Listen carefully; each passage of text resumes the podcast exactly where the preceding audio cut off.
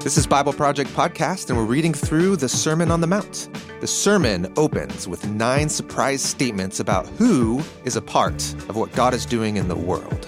I'm Jon Collins, and with me is co host Michelle Jones. Hi, Michelle. Hi, Jon. Remember, there are nine Beatitudes, and they are in three sets of three triads. Right, and today we're going to go through the second triad. This is the triad where you get a picture of the type of people that God is forming. They hunger and thirst for righteousness, they show mercy, and they're pure of heart. So we'll start today with hungering and thirsting for righteousness. Hungering and thirsting sounds very intense. I know people who, when they get hungry, they're just not people I want to be around.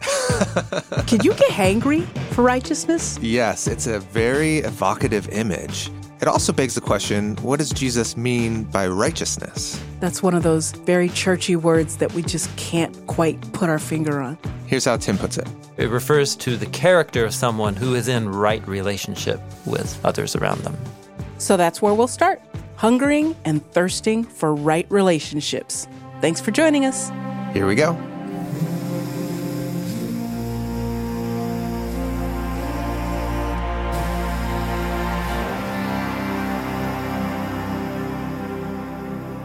Okay, here's the second triad. The good life belongs to those who hunger and thirst for righteousness, because they will be satisfied. The good life belongs to those who show mercy, because they will be shown mercy. The good life belongs to the pure in heart, because they will see God. I love that we get to unpack these because they've become so hmm. familiar, yet hmm. I don't know what they mean.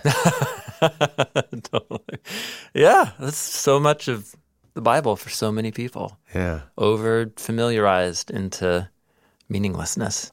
Okay, so let's dive in. I think I mentioned in the 20 years following Jesus, this is, I think, my fourth slow, deep pass through the Sermon on the Mount with stacks of books. And that's it keeps giving, man. So the good life belongs to those who hunger and thirst for. So, first, Jesus is using a metaphor Yeah. that's met by the second line because they will be filled or satisfied. Yeah. And you get that. You're hungry, you need food and water. Yeah. You have a good meal, and you feel good. That's right. So let's just um, note he's carrying on the theme of lack, being without, that comes from the first triad the powerless, those who grieve over loss in the world, over their own loss, and then um, Those on the outside. those on the outside. To be in a perpetual state of hunger is not what I would think of as the good life. no. Literal or metaphorical hunger, but it's a state of lack Mm. as opposed to a state of abundance. Uh, but not just lack. When you're hungry, you lack something and you want it. I know. It's the worst. Being hungry. Actually, no, just lacking something. What I was thinking about was I've been running more lately, and um, hmm. I did some mileage the other day, and I was getting a blister on my toe, mm-hmm. and I was only like a couple miles into a pretty long run, and it just occurred to me I'm gonna have to think about the pain of my toe hmm. the entire time, Yes. and so I was lacking homeostasis or whatever. I was lacking comfort. You're also Um, lacking moleskin. That little soft stuff you put. Do you know that stuff? What? No. Oh, dude, it's amazing. For hiking? oh, I use it all the time. Oh, really? Yeah, the moment you feel a hot spot, Yeah. Put it on. just put that stuff on. I had nothing but some water and miles of trail. So there was. oh man, it's not just lacking; hmm it's the pain, the irritant and the irritant of the hunger of like Yes. it's there, That's it. gnawing at you. That's it. Okay, good. constantly, every step. It's great. Perfect image then. So Jesus is saying the good life belongs to people who are lacking something, but not just lacking it. The lack irritates, agitates, puts them in a constant state of tension and awareness of the fact that they lack this thing. Yeah, And what is the thing that they hunger and thirst for? It's he uses the Greek word dikaiosune. dikaiosune. Dikaiosune. The traditional English word for this in the New Testament is righteousness. yeah, it's a religious word. Mm-hmm. I grew up with the word righteousness meaning the state of being pure and good Before God, right? before, before God. Yeah, yeah, yeah, yeah, yeah, yeah. Not having flaws. So, dikaiosune is a Greek word. It's one of the standard Greek translations uh, it's a group of words that comes from a root, tzedek or tzedakah. And at its roots, tzedek or tzedakah means to be in right relationship with someone, or it refers to the character of someone who is in right relationship with others around them. But you can refer to a whole group of people as having a quality of tzedakah, which means all the relationships are equitable hmm. and people are in right standing with one another, meaning they treat each other rightly. And the way that you do right by someone depends on the type of relationship it is. Sure. You know, if you're my brother, or if you're my dad, or if you're my coworker, Or teacher. or teacher, or employer, or whatever, Yeah. there'll be different Person Yeah. bagging your groceries. different types of behaviors will qualify as doing right by that person. Hmm. So the way that this word is used most often, however, in the Hebrew Bible, is when the stories are about people who are responsible for creating and ensuring tzedakah in the community, hmm. and they're doing a really terrible job. Usually, is why it gets brought up.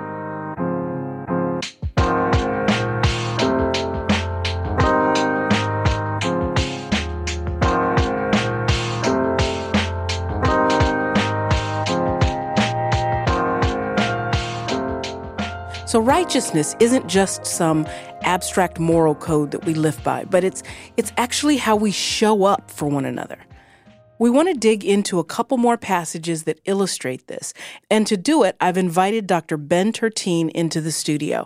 He's one of our Bible Project scholars. Hi, Ben. Hi, Michelle. Thank you. Okay, so help me out here, Ben. What should come to my mind when I use the word righteous or righteousness? Mm-hmm. I think the first thing that should come to our mind hearing that word is how do I relate to other people? Not how do I show up? Yeah, I suppose you could see it that way in the sense of like, am I showing up in a loving and kind way toward other people? But if you mean it in the sense of, am I showing up with all of my personal holiness codes in order and I don't really care about other people, then yeah, that's not righteousness. Huh. So let's just do an example here right out of Jeremiah, prophet Jeremiah in chapter 22, verse 3. And he is just laying into the king of Judah, um, well, for reasons that'll become clear as we I love a good fight. Go. He's giving him the business. All right. He says, This is what Yahweh says, O king. Do justice and tzedakah. Do justice and righteousness. And you're like, those are great words, but it's cool because he fleshes it out for us. Rescue from the hand of the oppressor the one who has been wronged. Stop doing wrong and violence to the immigrant or to the fatherless, the orphan, or to the widow. Stop shedding innocent blood in this city. that sounds more justicey uh-huh. than what I think of when I think righteous. Yeah, that's good. Oh, well, you caught it right in the beginning. He says, do justice. Hebrew there is mishpat. Uh, we've got a video on justice, and Yes. in it we break down these two words, mishpat and tzedakah, and they're always super tightly connected. And the the idea, notice he's saying to this king, "Man, your town is all jacked up. It is messed up, and the way for you, meaning not righteous, because of how you're relating to each other, you are violent." You're oppressing people. Mm-hmm. You're doing wrong to each other. Still vague, but we get a concept of you're harming people. And you're particularly, this is always called out in the Old Testament, particularly, these groups are really getting marginalized or shunned. Immigrants, orphans, Widows. Yeah, yeah. People who are not showing up with a whole bunch of benefit to you, you seem to say they don't matter then. And he says that is unjust. So do mishpat, do justice, and when you do, is what creates righteousness in the city, which is, notice in this context, it is right social relationships, right ways of living mutually together in the society. Okay, so I'm going to throw a word out that will feel loaded, but I don't mean it to feel that Mm-hmm. My favorite kind of words, Michelle. Loaded, explosive. Okay, good. Lay it on me. What do we got? Well, here we go. so you have you've got poor, you've got widows, you've got immigrants, Uh-huh. Yeah. and then there's this. It almost seems like there's this need for equity Uh-huh. to to bring these people to a place where where they're not being oppressed or mistreated. But yes. so is that word equity? Is it I think it's great. It comes, you're right. It comes with some, Some modern baggage. baggage. that could mean different things with it. But the way you said it was really, really good in terms of. So what, the part of it I wouldn't bring into it is a sort of homogenous, bland. Everybody has all the same amount of everything, Right. But it would very much be there is nobody being oppressed. There is nobody who is without what they need for life and flourishing. okay? Yeah. There's there's no scenario where somebody is just rocking and rolling and somebody else is starving. Yeah, That's and just- especially if if, you see that person yes. doing that and you do nothing about it, Absolutely. that makes you unrighteous. there we go. I'm thinking right as you say that, like Good Samaritan parable or something Yes. like that. Yeah. A- Another great word that I really kind of cling to in this conversation is mutuality. I like that better than equity. I think it's good because for me, what it does is it says, Am I looking at a person as better than me or worse than me?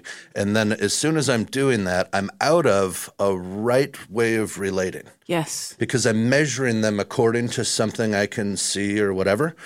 God wants me to say to the human, You, human, are a miraculous image bearing creation of Yahweh, and therefore you are worth loving, blessing, caring for, and, doing never right by. to be oppressed, harmed, mistreated, taken advantage of, or a great word is consumed. Uh, other times the prophets talk about this. They're, they will say when unrighteousness is happening, it's like you're devouring each other rather than blessing and encouraging and enlivening one another. Okay. Okay, Michelle. So let, let's do one more verse. Uh, Psalm eleven seven. Yahweh is righteous. Okay. hot diggity you know Yeah. like that there you go god the creator who made everything in and of himself his character is that he is always rightly relating to you and me and everybody interesting and it says so still in the same verse yahweh is righteous and he loves righteousness he treats people right and therefore he loves it when people do right by each other So when we are righteous, we are imaging God. yes When we are not righteous, Mm-hmm. we're basically saying, kick rocks, God.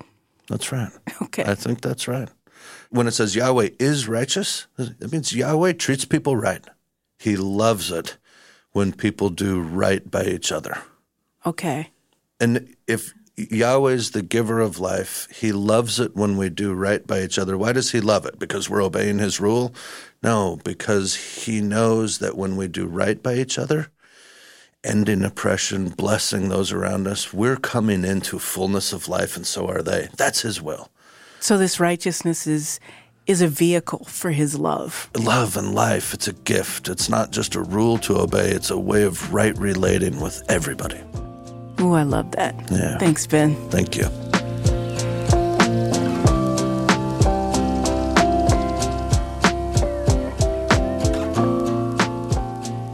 Psalm 24, verse 3. Who can walk up to the hill of Yahweh? Who can go and stand in the holy space of Yahweh? Hmm. This temple imagery. Yeah. Who can get in the temple Yeah. in the throne room of God? And really, which is means that it's Eden imagery. Right. Who who has it? access to the good life? Who is it that can go be in the place where heaven and earth are one? Who can return and pass by this cherubim and get back into Eden? Yeah. Not Cain and Abel. Yeah, totally. no, or at least not Cain. Abel didn't have a chance. Yeah, that's true. Uh, well, here's Psalm 24's portrait the one who has clean hands, hands of innocence, Okay. and a pure heart. That's going to be the next beatitude Yep. of Jesus.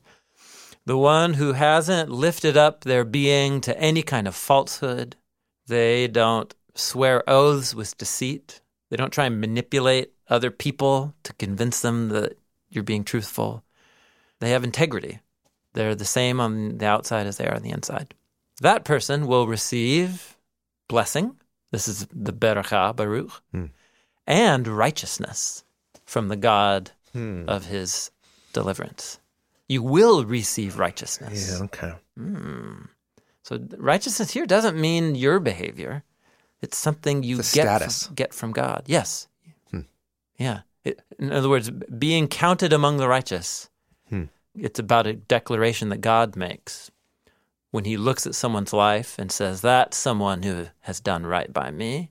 Because it's really hard to know just by observing each other's behavior who God would count as righteous or not. Hmm. In fact, and this is Jesus' point many times over, is that we are terrible, At terrible discerning at discerning whether people are the righteous or the wicked. Interesting. We we often confuse them. Gosh, but but you would think it would be obvious. You would think, but uh, what he's going to get into in the sermon is that um, you can do what looks like the righteous things. Mm. Beware, he says in chapter six, of doing your tzedakah, your righteousness, in order that other people will see you and then think highly of you. Mm. And he calls that kind of person a hypocrite. So in the Abraham story, Abraham is powerless, and his wife, they're powerless to produce a child. Mhm. And what Abraham does is trust God's promise, even though there's, there's lots of reasons not to trust. There are some reasons to trust. God has been faithful to him up to that point, but there's lots of reasons not to. And he trusts God's crazy promise that a nation's going to come out of you and your wife. And God stops, the narrative stops, Genesis 15, verse 6. And God reckoned it to him as one who does right by me. He declares that this guy who trusts me mm-hmm. for something he can't do for himself, That's someone who does right by me. I mean, that's what it means to do right by me. Yeah. And the implication of that is this is a person who then will do right by others, Yeah, correct. Which then Abraham doesn't fully succeed at. Well, he has successes and failures Yeah. leading up to his final, which is a success in 22, where he surrenders the life of his son back to God. Hmm. The ultimate act of faith. Yeah. and his faith is rewarded with with a promise. Hmm. And then the apostle Paul will pick that up. He sees there a super important insight into the whole story of the Hebrew Bible. The one who God will count as righteous, the one who does right by me, is the one who stakes everything on God's word and promise and just trusts in him. And for Paul, that's what it means to give your allegiance and trust and faith to Jesus. So it kind of feels like we're talking about two different things then. Hmm. Abraham trusts in God's promise. Mhm. God's like, this is what I want. I wanted that trust, that faith, that allegiance Mhm. to me. So I declare you as one who does right by me. Yep. But the idea of being a righteous person and doing right by God means you're going to be doing right by People. people. Correct. That's right. And then you get these narratives Yeah. of Abraham Not doing right by not doing right by people. Totally. Yes, that's right. And then it all culminates this climactic act of surrendering all of that back to God again. Yeah. So you could say he's a mixed bag. He's a mixed bag. He's a mixed bag. but when Yeah. Paul reflects on it, Mhm. he's focusing on the trust and not Mm-hmm. The, the right relationships that he developed amongst people. Oh, yeah, So which is it? Is it doing right by others or is it trusting God? exactly. That it's both. It's the same word. it's to be righteous and do righteousness. To be someone who does right by God is to be someone who does right by other people. But you got Abraham who is being Ah, right by God yes. while not being right to other yes. So what a surprise that on the basis of trust, God will declare the ungodly to be people who are in right standing with Him. Hmm. Man, that is a generous, extremely generous Hmm. kind of God, hmm. right? Isn't that Paul's point? I, I guess it is. One who justifies the ungodly. That's what he says in Romans. So, yeah, I, I, my point is these two nuances of meaning of the word are they're actually really close together. Yeah. To be declared righteous by God means to be someone who did right by God, which means that in your life you will do right by other people who are made in the image of that God that you are doing right by by doing right to them. So Jesus says, here's someone who is not taking care of the poor and the oppressed. When that person meets God and God is going to declare them as righteous, Yeah, yeah. he says, nope, You didn't You do didn't right do by me you didn't do right by me. because you didn't do right by them. So that's that first kind of layer of righteousness, doing right. Now, what if that person said, ah, yes, yes, God, but I do trust you and I have faith in you. I see that I screwed up. Oh, sure. Father Abraham screwed up too, Yeah, yeah. but I want to surrender. Yeah. Then would God say, I'll, I'll declare you as righteous? As the first response is, I, I'm not God, so I have no idea what to say about anybody. You know, there's the sub theme of this about God as the one who searches the heart. There's Proverbs and Psalms about this. This is about why God tests people. Hmm. to discern what is in them, hmm. this kind of thing. So, yeah, I think God, in his wisdom and generosity, will be just and fair and generous with how he evaluates people. But he evaluates us, he's hmm. evaluating us. But that's the point. Is there's this moment Yeah, where God will declare yeah, you're standing. totally. Yeah, totally. Uh, these are age old questions. You totally. in the Christian tradition. And you can see James and Paul reflecting and working all these all these themes. The the fact that God would uh, be generous to me and overlook my failures, but the moment that becomes an escape clause for me to begin compromising, then I need to get some hol- Reevaluate. ho- holy fear and trembling. And that's just a tension that the biblical authors uh, refuse to solve for us because I think it's the drama of the life of following Jesus is to trust that God will be generous with me While I pursue righteousness. well, while I do righteousness, Yeah. not while I yeah sit on my arse and and, and just expect and God ex- to yeah check me off the list Yeah. because of some prayer I did. Totally. That's right. The good life belongs to those who hunger and thirst for rightness.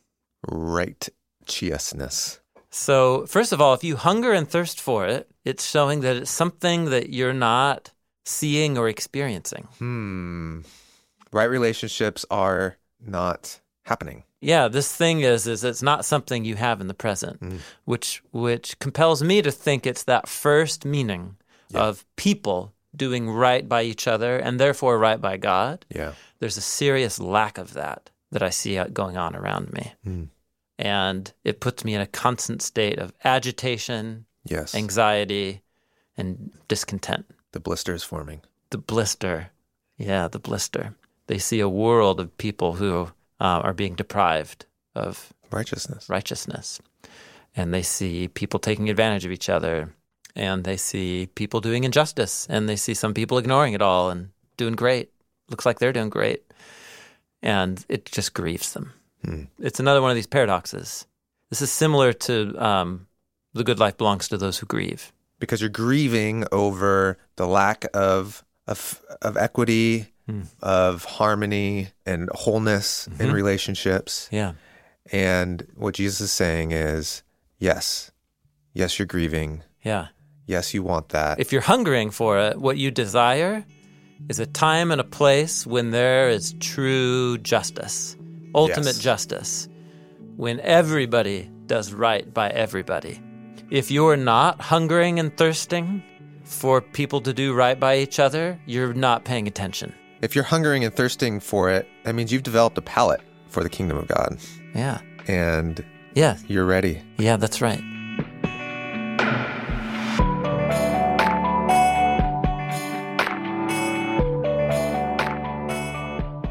So, righteousness, doing right by God, doesn't bother me too much. I think the thing that sticks uppermost in my brain is that hunger and thirst thing. I mean, that's uncomfortable.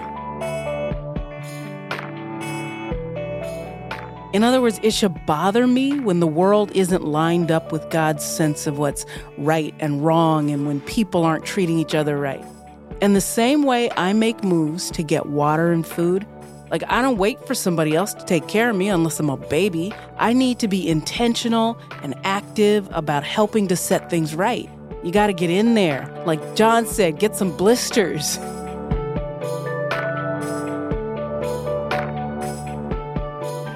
Okay, let's move on. Take a look at the next beatitude.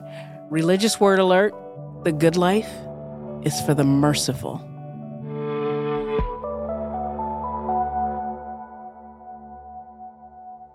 Second part of this triad. The good life belongs to those who show mercy because they will be shown mercy. Yeah, and this is a big theme in Jesus' teachings of Yes. forgive. If you don't forgive others, you will not be forgiven. Yes. In fact, there's the, the famous parable of the guy who's forgiven a debt. Yes, and then he doesn't forgive a debt owed to him. Correct. And the conclusion of that is the guy who holds the debt saying to the guy who owes him money, saying, Shouldn't you have shown mercy Hmm. to your fellow just as I showed mercy to you. Right. So, and it's the same word. So, yeah, mercy here actually has a very specific nuance. Forgiving a debt. It's forgiving someone who's wronged you or owes you. Yeah. That's the specific meaning of mercy in the Gospel of Matthew. Wrong has been done. Yeah. How else do you make right relationships when there's so much hmm chaos? Yes, you have to find a way to, yeah, forgive. As uh, Bishop Desmond Tutu said, Bishop in South Africa, there is no future for the human race without forgiveness. There will be no way forward for us on individual or corporate levels without the practice of forgiveness. And that's a huge theme in Jesus' teachings. Yeah. Ah, here's what's interesting. You actually know this word, the Greek word mercy. It's the Greek word eleos, which we talked about in past conversations in a word study about um, loyal love in Exodus 34 6 series. Oh yeah. Um, so the Hebrew word chesed, which means love, generosity, and loyalty. loyalty, that was translated by the Greek translators of Septuagint with a variety of words, but one of the most common ones was the Greek word eleos, mercy. And so the question is is Jesus talking merely about forgiveness? Or is he loading this Greek word with its Hebrew meaning of chesed? So, what's interesting is that in the Gospel of Matthew, this word appears quite a bit. Eleos, the Greek word, with the ideas of chesed. So, for example, um, there's multiple stories, healing stories, where people who are in really desperate situations call out to Jesus, and what they ask him is to show us Eleos, son of David. So, this is what the blind men say to Jesus. It's usually translated, "Have mercy on us," or the Canaanite woman, I think whose daughter is sick, "Have mercy on me." So it sounds weird in English because we think "Have mercy on me" means I did something wrong. Please forgive me. It's like uncle. yeah, yeah, totally. Uncle, uncle. No, and this is like, hey, listen, Jesus, you don't owe me. Mm. You you don't know me, and you don't owe me. Could you show me this kindness by restoring my body? That's what they're asking, uh, over and above. So when you're saying show me chesed, um, Treat me like family. treat me, yes, treat me like you would a family member that you're going above and beyond. Mhm. So th- within our social relationships, within the biblical imagination, there's people that you are already connected to, and you have a duty and obligation to them. Okay, so it's like you've got your neighbors, Yeah, and it's like do right by your neighbor. that's right. That's righteousness. But you got your family and your close friends, and it's like I'm not gonna just do right by you. hmm I'm gonna Yeah. go above and beyond. Yes.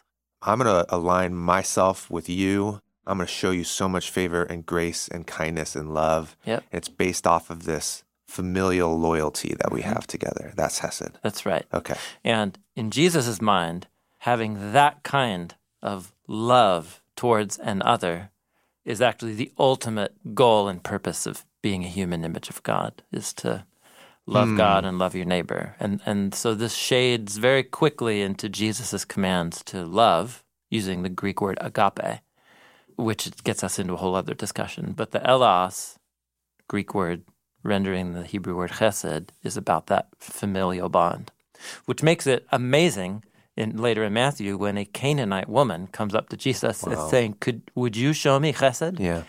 And so, just to, I'll just it would invite the reader, if um, if you're a note taker, Psalm 136 it, uh, has the word chesed in it in more times than one literary unit in the whole Bible, uh, and it retells the story of God making creation, and then of God calling and liberating Israel from slavery and bringing them into the promised land and rescuing them from their enemies.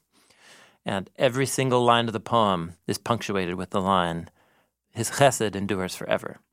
So the whole history of Israel is seen as a gift of mercy, that is, loving kindness, that is, chesed. uh, Israel didn't deserve it. Yahweh didn't have to do it, but he just did it because he chose to, and he's just that. That's chesed. Okay. hmm Do you want to do away with mercy? Do you think we should find another English word? Familial love, too wordy. Yeah. What's hard with the word mercy is it doesn't mean what we're talking about. What's hard with the word loyal love is it still needs a lot of explanation. I think. Yeah, yeah, Blessed are those who, and kindness doesn't go far enough. What a word about how you treat your family. Generous love.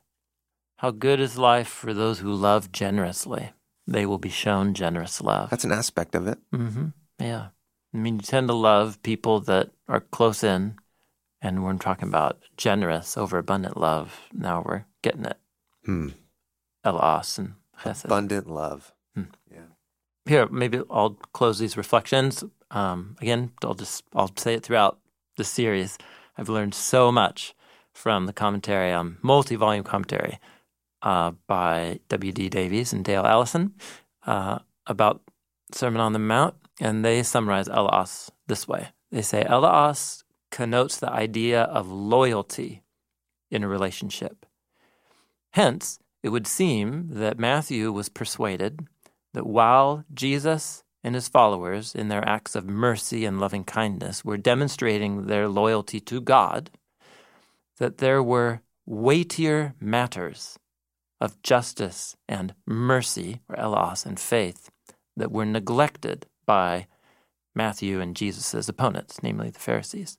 Throughout the Gospel of Matthew, this word, mercy, and its connected words imply that merciful action is the concrete expression of your loyalty to God, and that what God demands is not so much activity directed to God, but loving kindness directed towards other people. And they're alluding here to another line in Matthew where Jesus quotes from the prophet Hosea and says to the Pharisees, God desires eleos, not sacrifices, which he actually doesn't mean God doesn't want sacrifices, but it's in comparison. Hmm. If you're going to surrender something to God, you can do it in the form of sacrifice, and that's good and right. And God, right? God set that up in Leviticus. But if you're comparing offering a sacrifice versus the opportunity to surrender yourself in an act of generous love towards another, God will say, do that one every time and come offer the sacrifice later.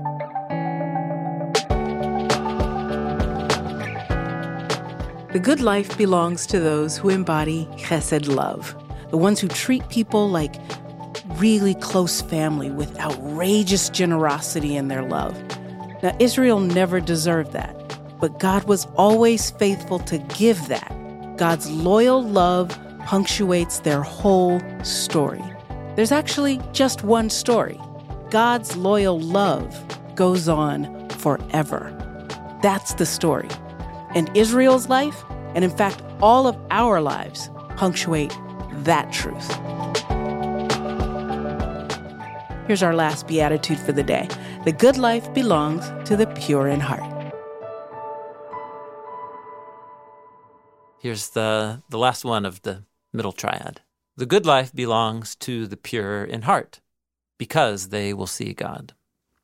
Do you remember how the first triad ended with a quotation from the book of Psalms? Yeah, blessed are the outsiders. Yep. They then will inherit. They will inherit the the, land. land. It's a copy paste quotation from Psalm 37. Okay.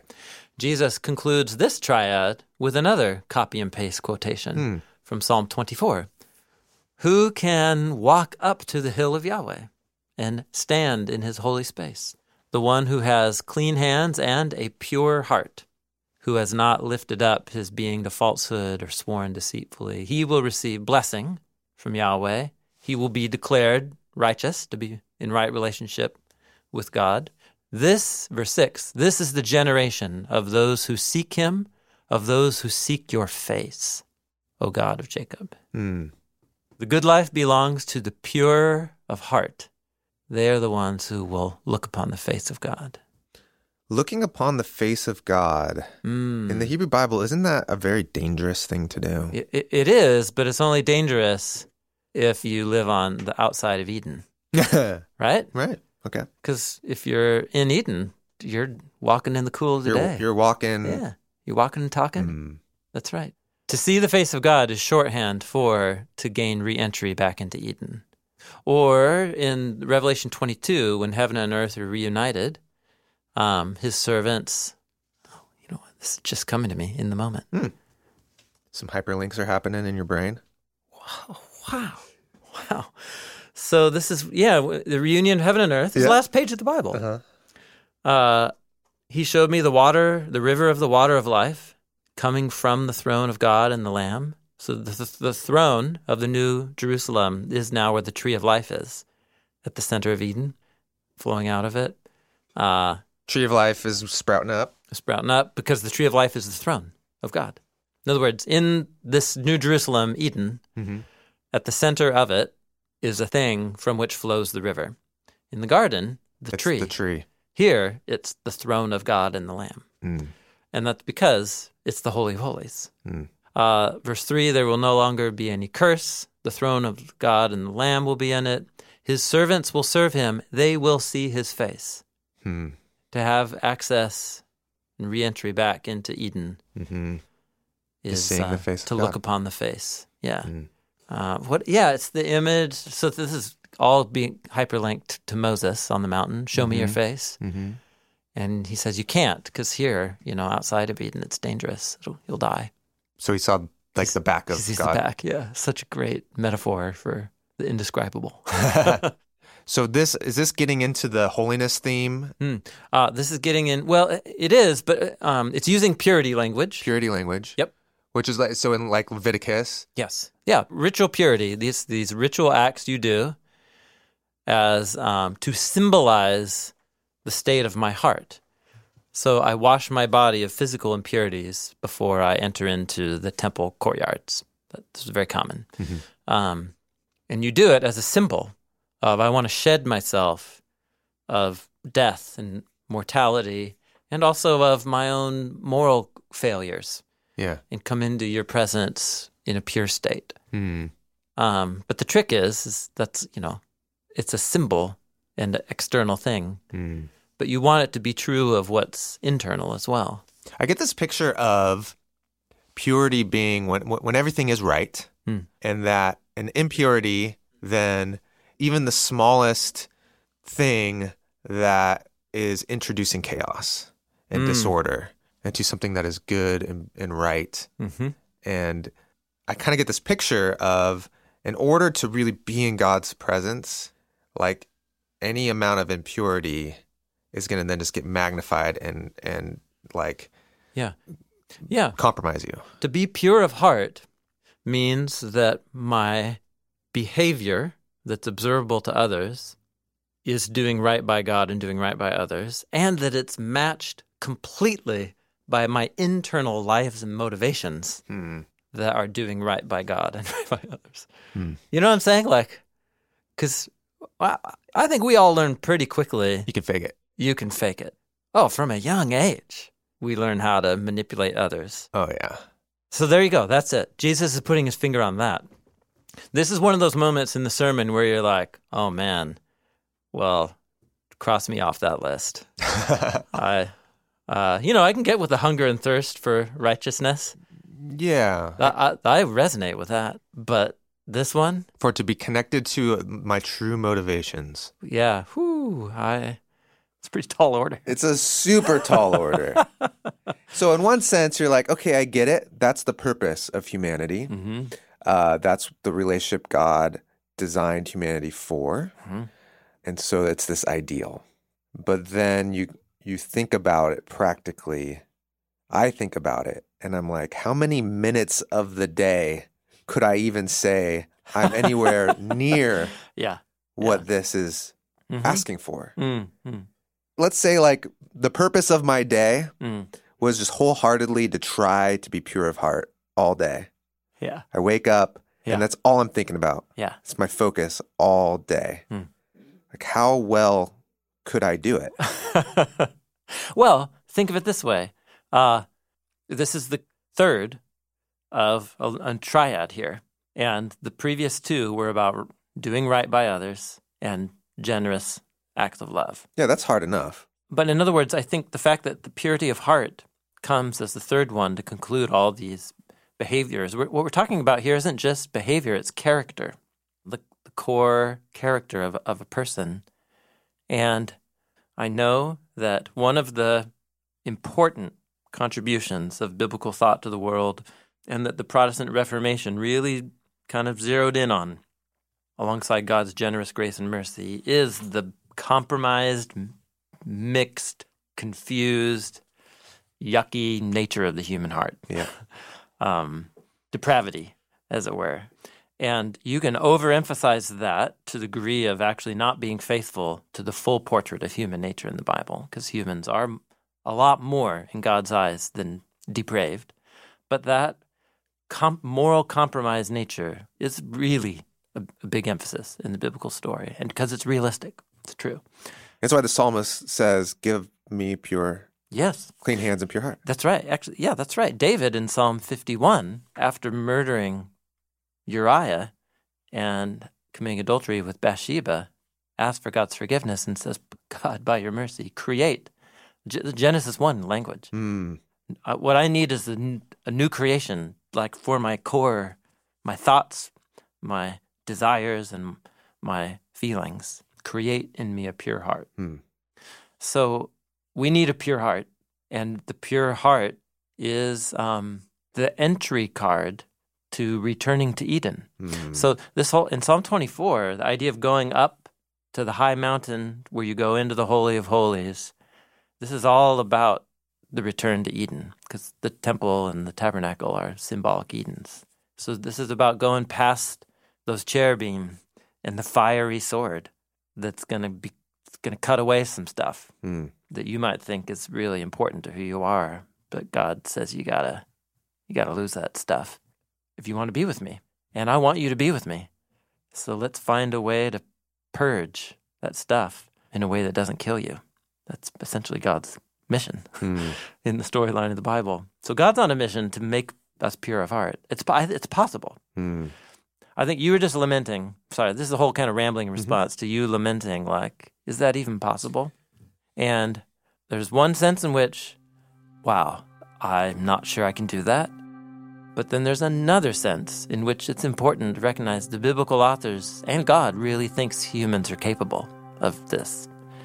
They're capable through God's new creation power and presence and mercy and the power of God's Spirit.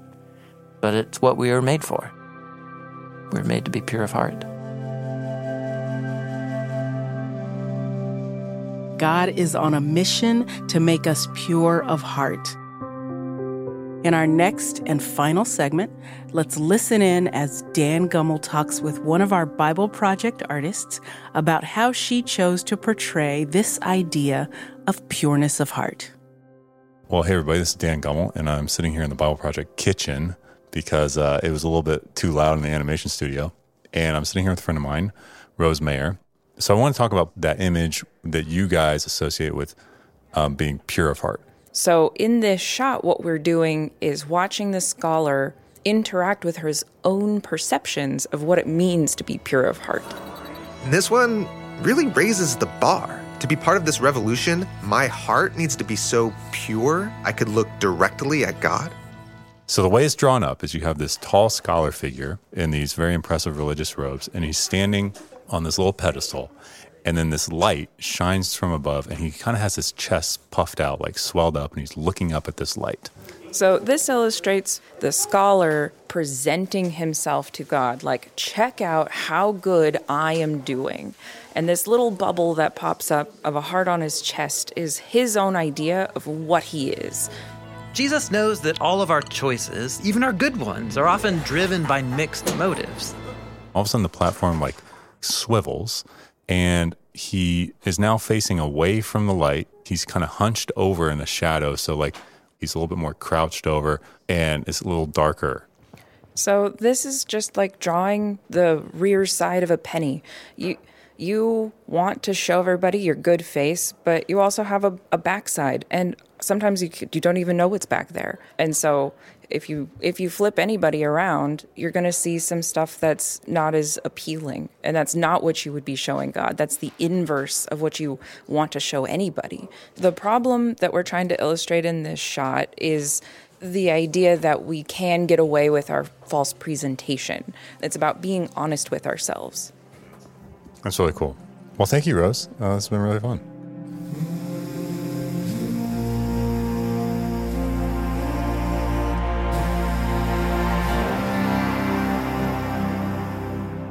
That's it for today's episode.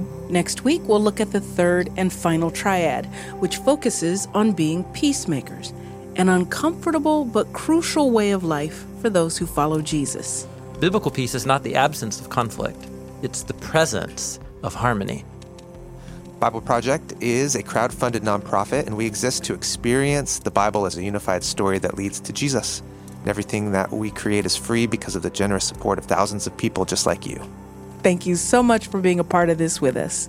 Hi, this is Cooper, here to read the credits. Dan Gummel is the creative producer for today's show. Production of today's episode is by producer Lindsey Ponder, managing producer Cooper Peltz, producer Colin Wilson, Stephanie Tam is our consultant and editor. Tyler Bailey is our audio engineer and editor, and he also provided the sound design and mix for today's episode. Brad Whitty does our show notes. Hannah Wu provides the annotations for our app. Original Sermon on the Mount music is by Richie Kohen, and the Bible Project theme song is by TENTS. Special thanks to Ben Tertine and Rose Mayer, and your hosts, Jon Collins and Michelle Jones. Hi, this is Stephanie, and I'm from Malaysia. I first heard about Bible Project in 2017, and I fell in love with it immediately. I use Bible Project for my personal devotion and Bible study with friends. My favorite thing about Bible Project is its animation. I'm a visual learner and it brings the Bible alive for me. We believe the Bible is a unified story that leads to Jesus. We are a crowd funded project by people like me. Find free videos, study notes, podcasts, classes, and more at BibleProject.com.